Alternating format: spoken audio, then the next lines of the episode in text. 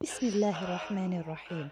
Before we embark on our unique spiritual journey with Asma'ullah al-Husna, the beautiful names of Allah subhanahu wa ta'ala, let me introduce myself. My name is Mariam Kabdi, a life coach and student of Islamic and Quranic teachings.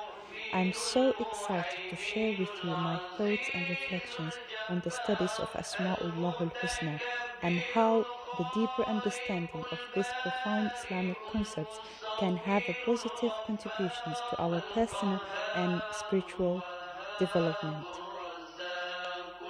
In each episode, we will discover the meaning of one of the Asma'ullah al-Husna and we will see what does this name reveals to us about Allah subhanahu wa ta'ala and his unique attributes.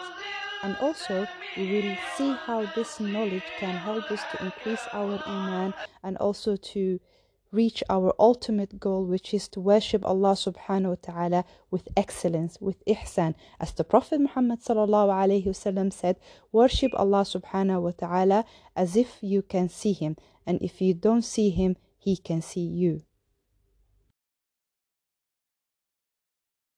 I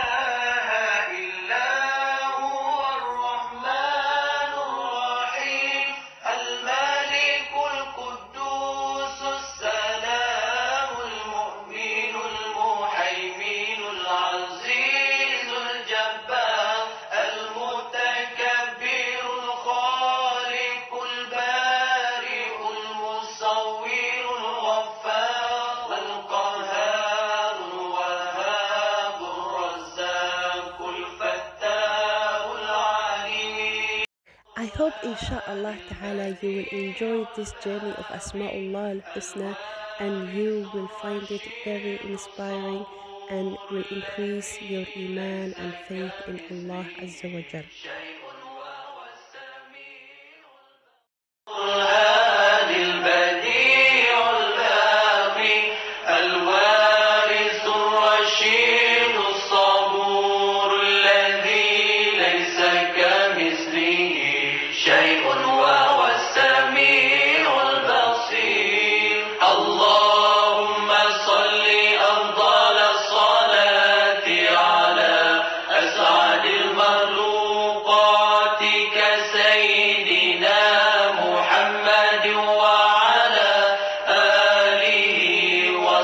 be